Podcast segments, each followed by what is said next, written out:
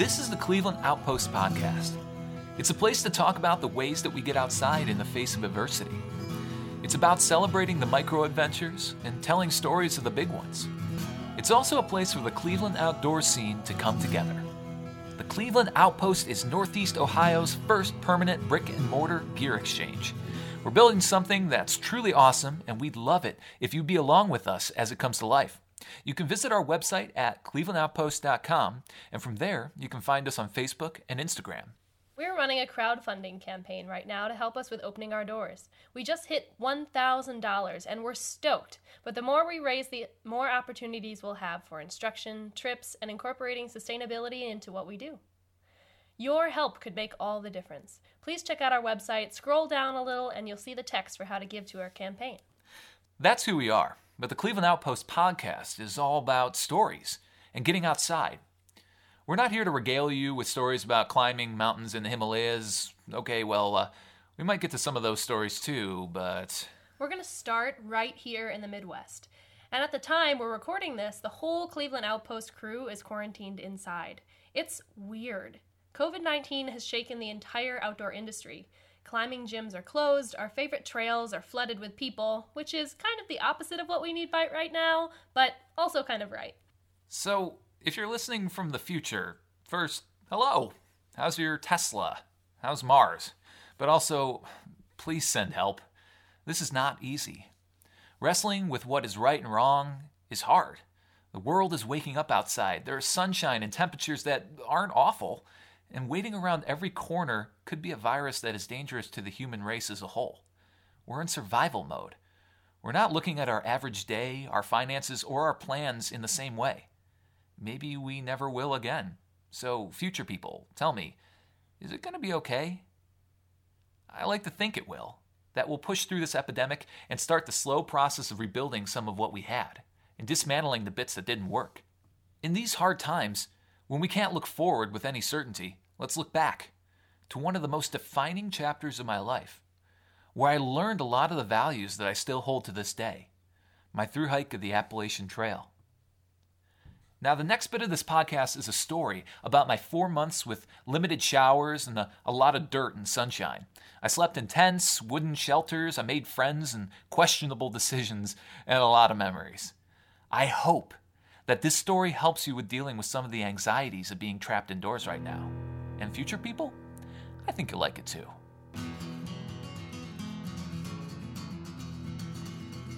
A quick update, just in case it ends up being my last for the day. Um, I'm about to start a 2,000 foot climb um, after already having done probably like 22 miles.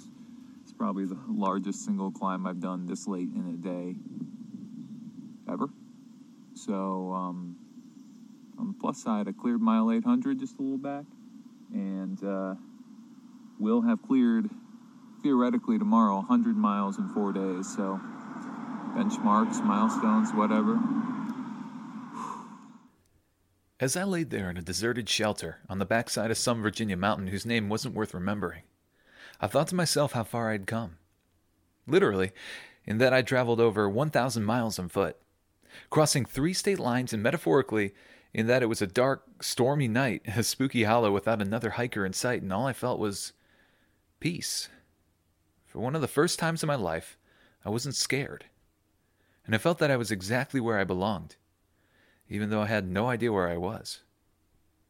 The story of my through hike on the Appalachian Trail begins a long time before my first steps on it in the March of 2016. It began in October of 1921 when an article was published and distributed by the Journal of the American Institute for Architects called An Appalachian Trail, a Project in Regional Planning. The man who penned this article was called Benton MacKaye, the history of the Appalachian Trail is a long and fascinating one. It has at least one movie's worth of material and characters, such as Myron Avery, who usurped MacKaye to take on the completion of the trail's construction, to Grandma Gatewood, who was the first woman to through hike the trail in 1955 at the age of 67. By the way, she wore Keds and used a shower curtain for a rain jacket. She was the original ultralighter. I've given a few presentations about the Appalachian Trail, and every subsequent telling includes a bit less of my journey and a bit more of the history that created it. I'm reminded by my partner Hannah that there's no shame in recounting the journey, even if it seems like a dusty, faded memory that doesn't seem to fit in with my new self. The fact remains, though, that the Appalachian Trail forever changed me. It's the root and the reason for what I believe today beliefs in equality, in reaching your dreams, and never backing down from them, respecting the journey, even if it comes with blood, mud, and sadness. The Appalachian Trail taught me everything I now know about myself. So let's go back down that trail one more time. This time with all the best and the worst details, the ones I never thought I'd tell. It was decidedly warmer than I thought it would be when my mom and dad dropped me off at a trailhead outside of Amicalola Falls State Park, Georgia. We stayed at the lodge the previous evening, which was this slightly elevated version of a Holiday Inn tucked into a rugged hillside. I would learn over the next couple months that my metropolitan tastes and aesthetic would have to become decidedly more southern. They did, but you can't take the Cleveland entirely out of the boy. Midwest as well was my mother's reaction to the bumpy road leading as close to the trailhead as possible to cut off the infamous uphill slog to the base of Springer Mountain from the connector trail next to the lodge. This was the first time I experienced the classic through hiker motto of no more miles than necessary. The miles before even touching the Appalachian Trail itself have caused many hikers to quit even before starting. After an argumentative ride in which I insisted our Mazda CX5 was way more of an off road vehicle than I knew it was, I said goodbye to my parents. I immediately befriended two northbound hikers who I chose to hike with for roughly eight hours.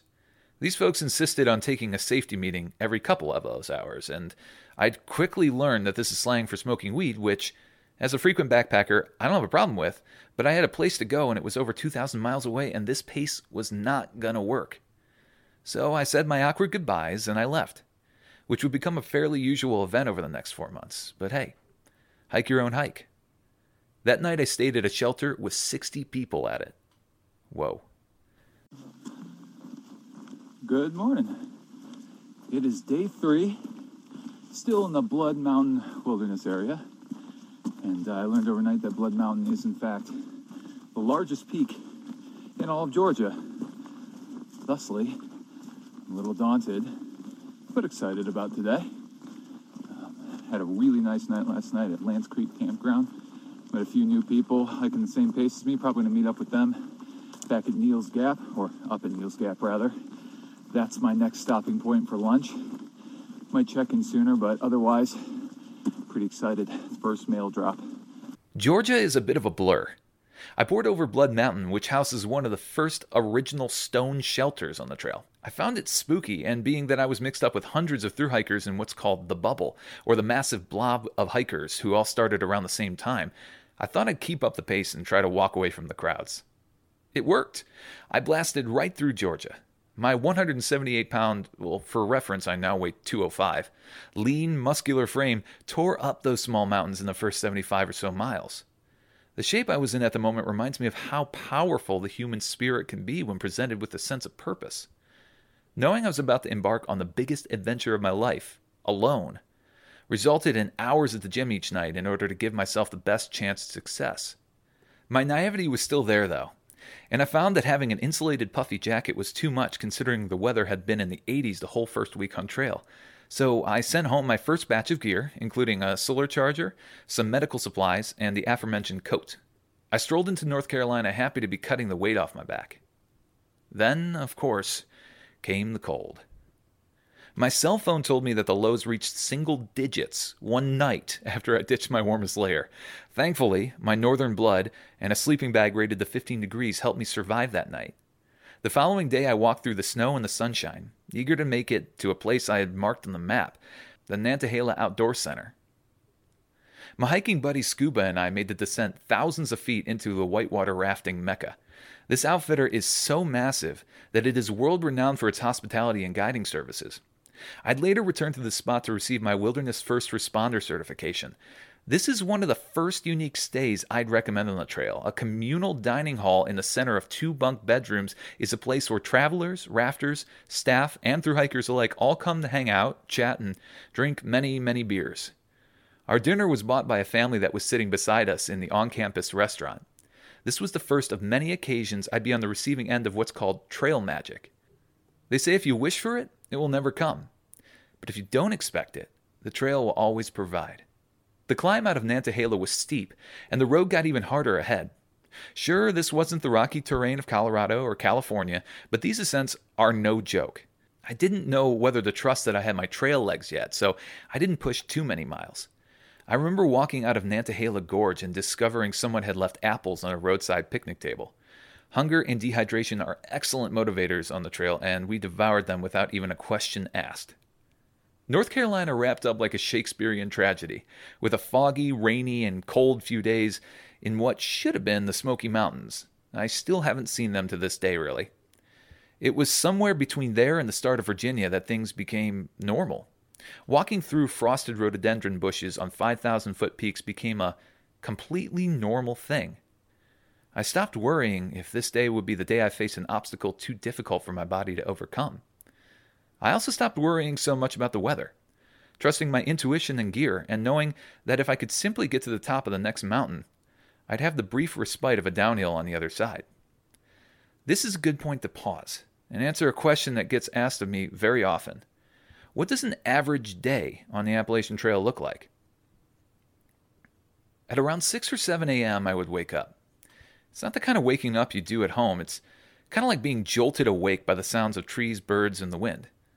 Some people prefer to sleep in, but my strategy was to immediately stuff my sleeping bag, my cell phone charger, and other accessories promptly into my bag and commence to tearing down my tent. Now, because I know a lot of listeners might be gear minded, I hiked with a Mountain Hardwear Ghost UL2 tent, which weighed about two and a half pounds, and my sleeping bag, which was a Mystic UL from Big Agnes.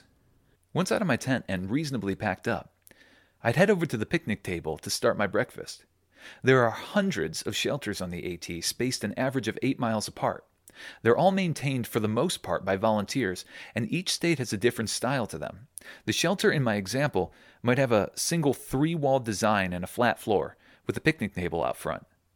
That's what you'll see in some of the wilder parts of the trail, where it's difficult to maintain them. Near Harper's Ferry, West Virginia, I stayed at a shelter that had a solar shower horseshoe pit, even an entire pavilion for eating and hanging out. Some hikers might make an elaborate breakfast, but I'd personally slam a protein bar or Pop Tart and hit the trail. It's not that I'm antisocial, but I've always felt that you're out there to hike and it genuinely brought me joy. Conversation for me was best spent around a campfire in the evening. The first few miles were always the hardest. Your feet were sore from the previous day, your joints ached, and the lactic acid had clearly built up in every spot in your body, including your eyeballs. I deliberately keep an athlete's pace for the first few miles, maybe three and a half miles per hour, to try to loosen up. Some days you'd have to put in massive miles, others you wouldn't be so motivated.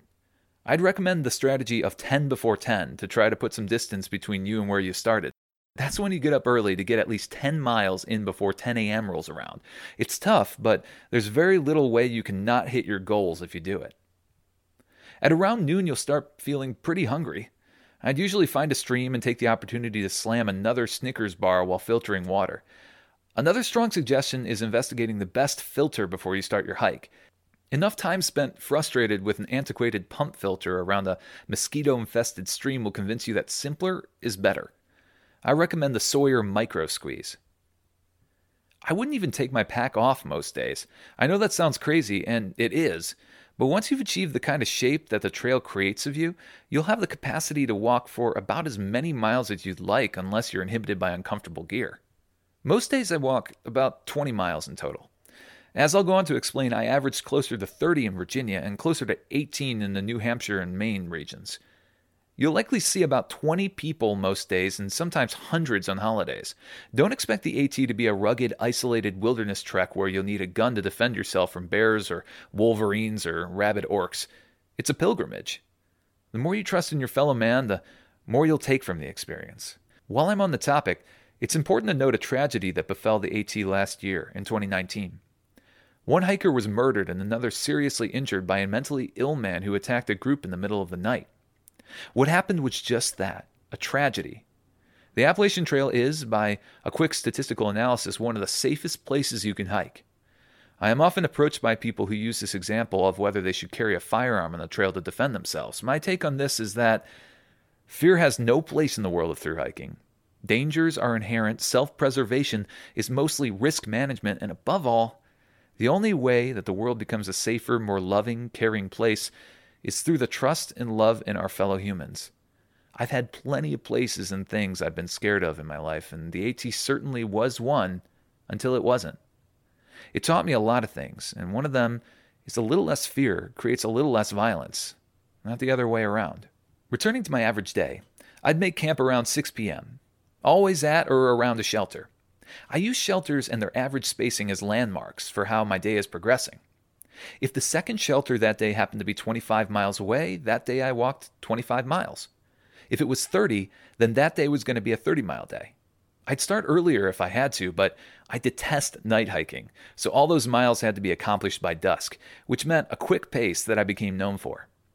The couple times I'd make camp after dark, you're always pushing people aside to make room in the shelter or setting up your tent on poison ivy in the pitch blackness. Dinner usually consisted of a freeze dried meal or ramen noodles. I never got too elaborate with my food. I'd save the good meals for towns. Towns. Towns are deliberately the best part of the trail, a part I did not expect to enjoy as much as I did. I hadn't been in too many towns from the point that we left off, only those municipalities which had some infrastructure near to the trail that try to lure hikers with beer, burgers, and showers. Franklin, North Carolina, Hot Springs, Damascus, Virginia. These are all trail towns that make dirty, smelly hikers feel welcome and make you feel accepted despite the fact that you smell like you haven't taken a shower in 10 days and often haven't. Damascus is the unofficial but official capital of the AT, and it hosts Trail Days, a celebration of trail culture in May every year where the town of several hundred grows by tens of thousands for a festival. It's hard to imagine a more unique atmosphere. The towns along the trail mirror the American experience, with prices of hostel stays fluctuating hundreds of dollars as you progress further north.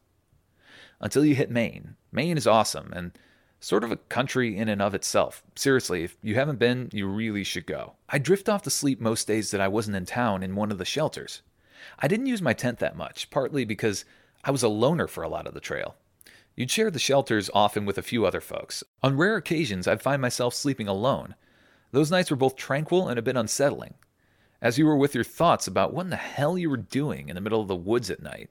I've always maintained that the biggest fear you'll have on the AT is existential questions.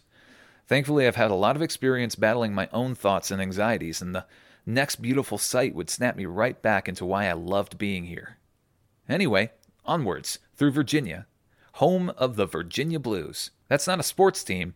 It's this dread that slowly creeps into your bones when you're walking over mountain and mountain and mountain, and then the next, seemingly never reaching a big payoff like a state line or a big town or anything that would allow you to check this 500 mile stretch off your list.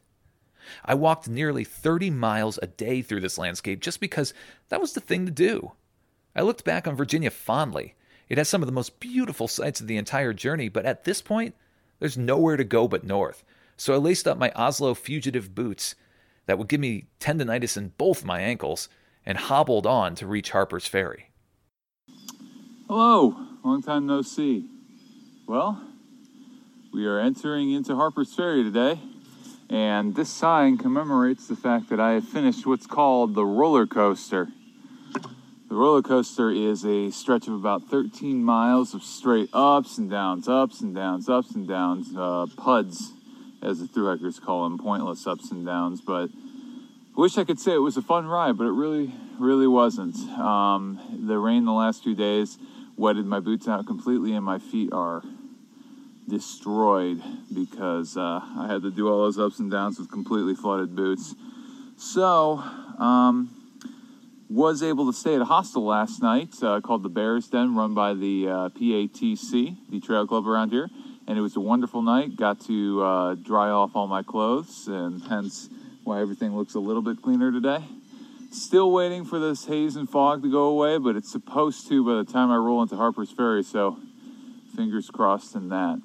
It's in this town that the ATC, the Appalachian Trail Conservancy, has its headquarters. It's customary that you stop in and have a Polaroid taken to commemorate the occasion. My Polaroid is still there, under the trail name Gadget, which was given to me because of all the silly hiking gadgets I brought along and then promptly sent home. I didn't linger long in town. My parents came to visit me and found my filthiness hilarious.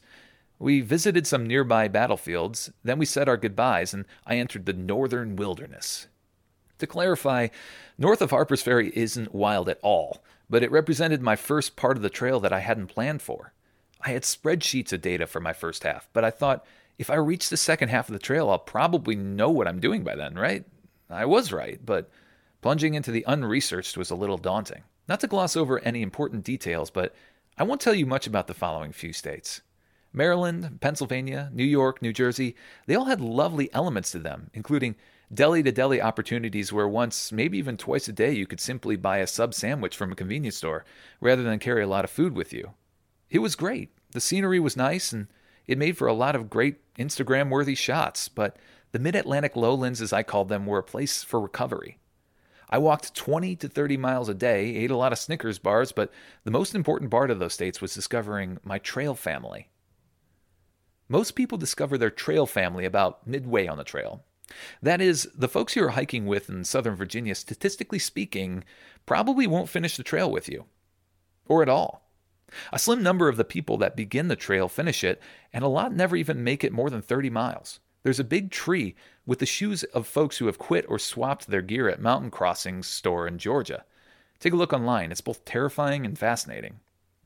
I met Puzzles, Spidey, and Magic at a shelter in Pennsylvania. That day I'd been visited by a friend and had to make an incredibly unique act of climbing up halfway on a mountain, being driven around to the other side so I can hike back up to the spot we left off, hike back down the other side, and continue on. It's something of a comedy, them having seen me pass three separate occasions. I remember Puzzles confronting me when I stopped at the shelter to use the privy.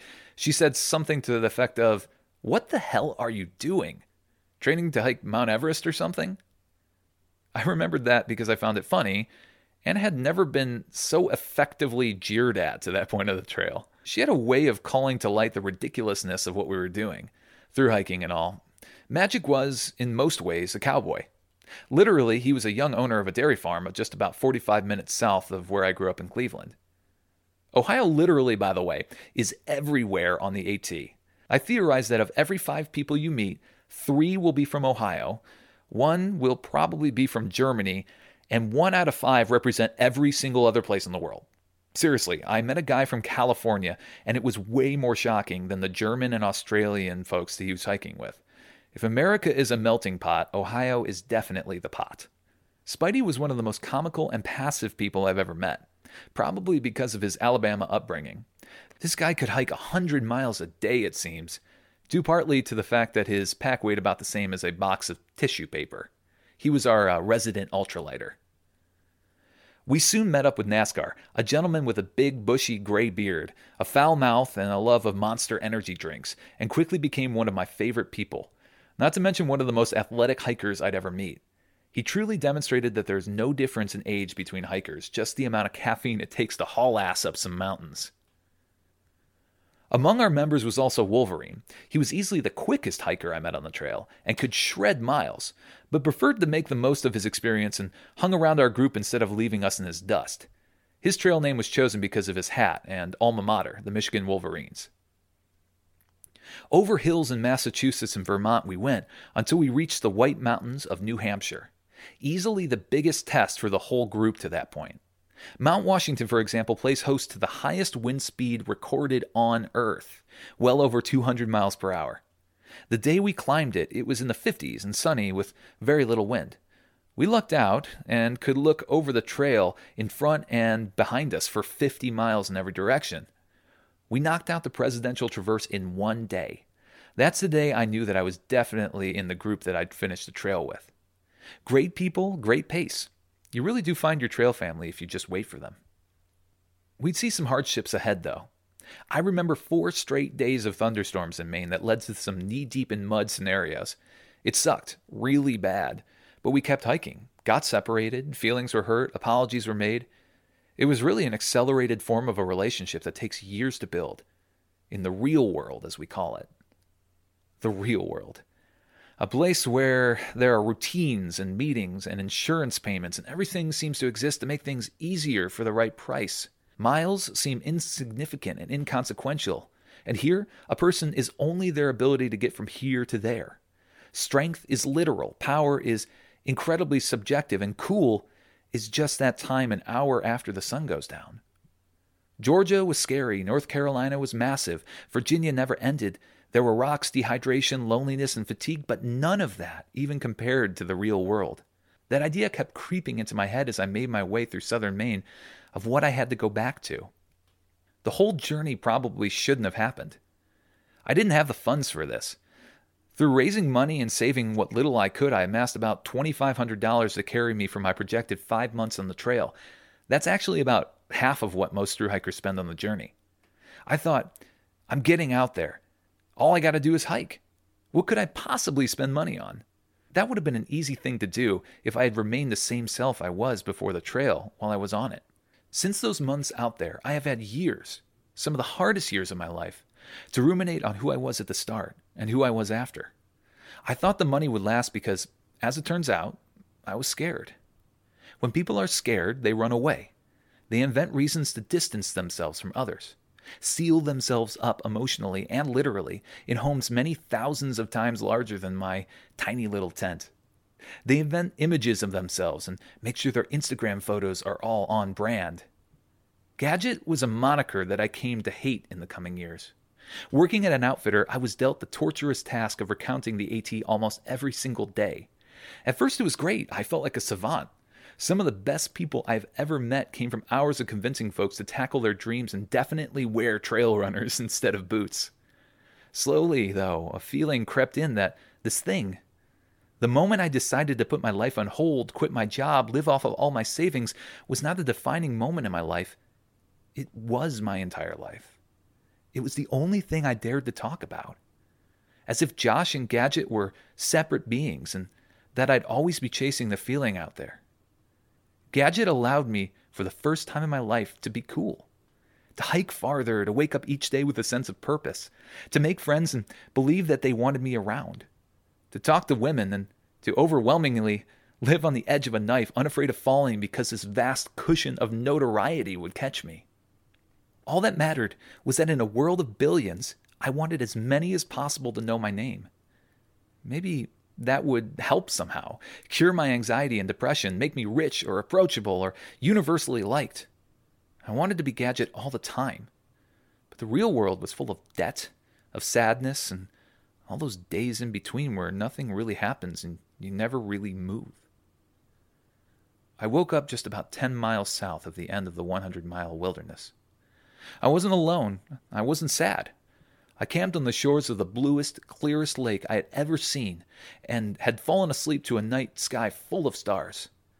My friends were there with me Magic, Spidey, Puzzles, and a few others we'd picked up along the way. NASCAR had fallen back, and we weren't sure we'd ever see him again. We would hike for hours and be kids and best friends, invent accents and characters, stop at every chance for a burger and a beer. But then we saw it on the rocky shores of another lake whose name I'd forgotten, we see this vast mountain pop up from beyond the trees Katahdin. It's easy to see why native peoples loved and respected this mountain. 5,000 feet of verticality, it stands alone with none of the nearby mountains rivaling it. It all began to sink in. Our final days were spent enjoying a natural rock waterslide and relaxing.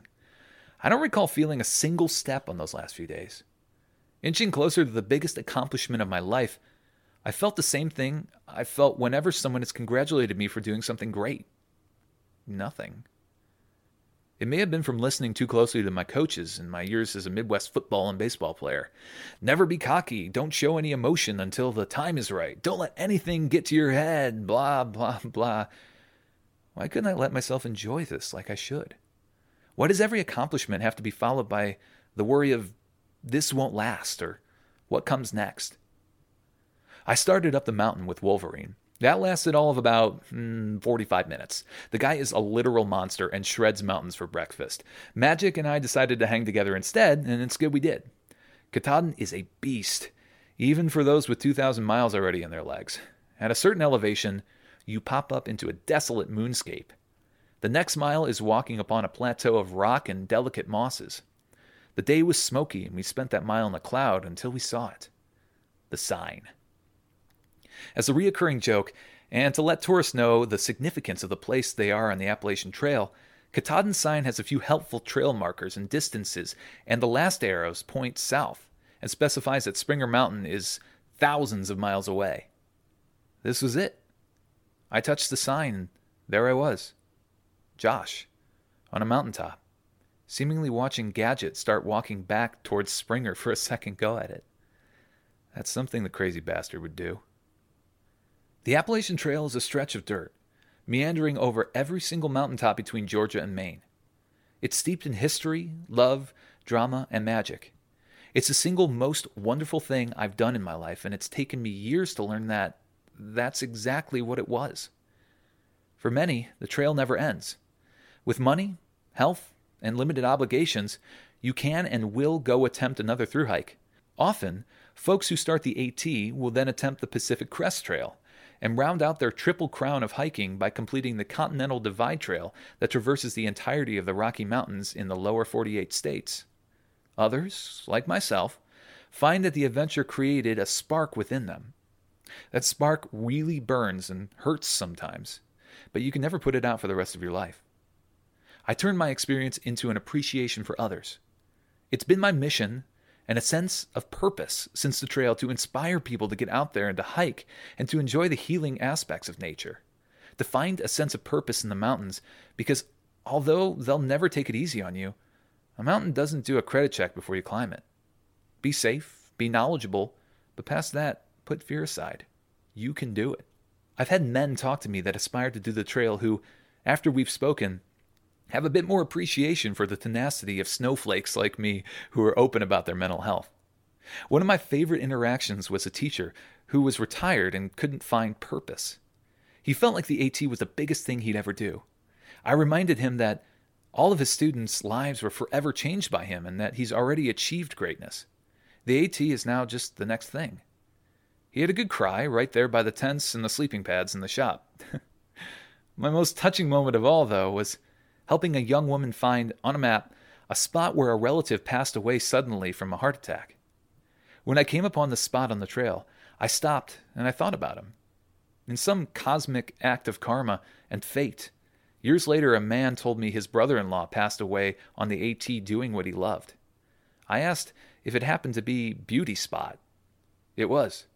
We had a long conversation with some tears, this time, appropriately, by the rain jackets.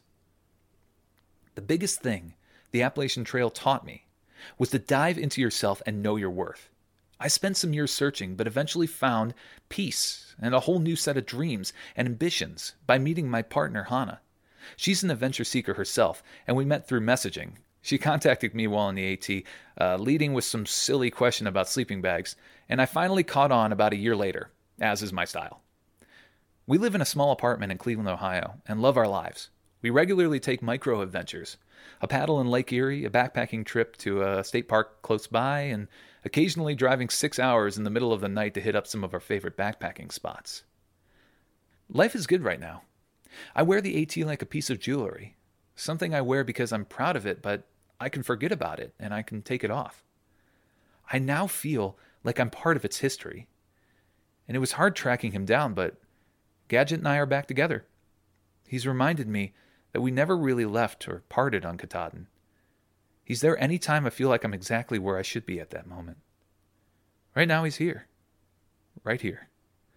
Where I'm comfortable and happy. That's good enough for me for a little while. Gadget here. Magic. Spidey puzzles. And Wolverine.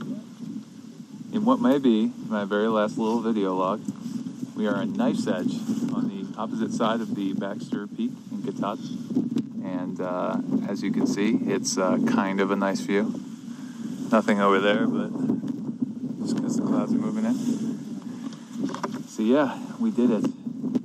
Uh, 2,189.1 miles this year. And uh, wow, it's over. So we're gonna head on down uh, another trail and uh, go into Millinocket tonight and move our move, have some dark beers and make our way back to uh, Ohio over the course of about a week. Oh. Bye, guys.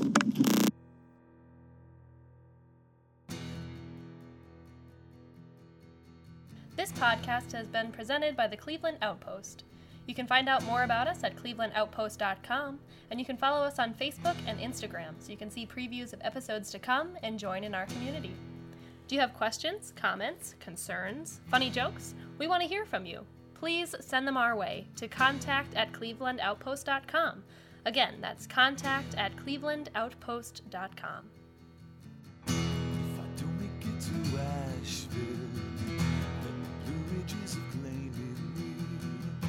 So bury all my ashes far away from.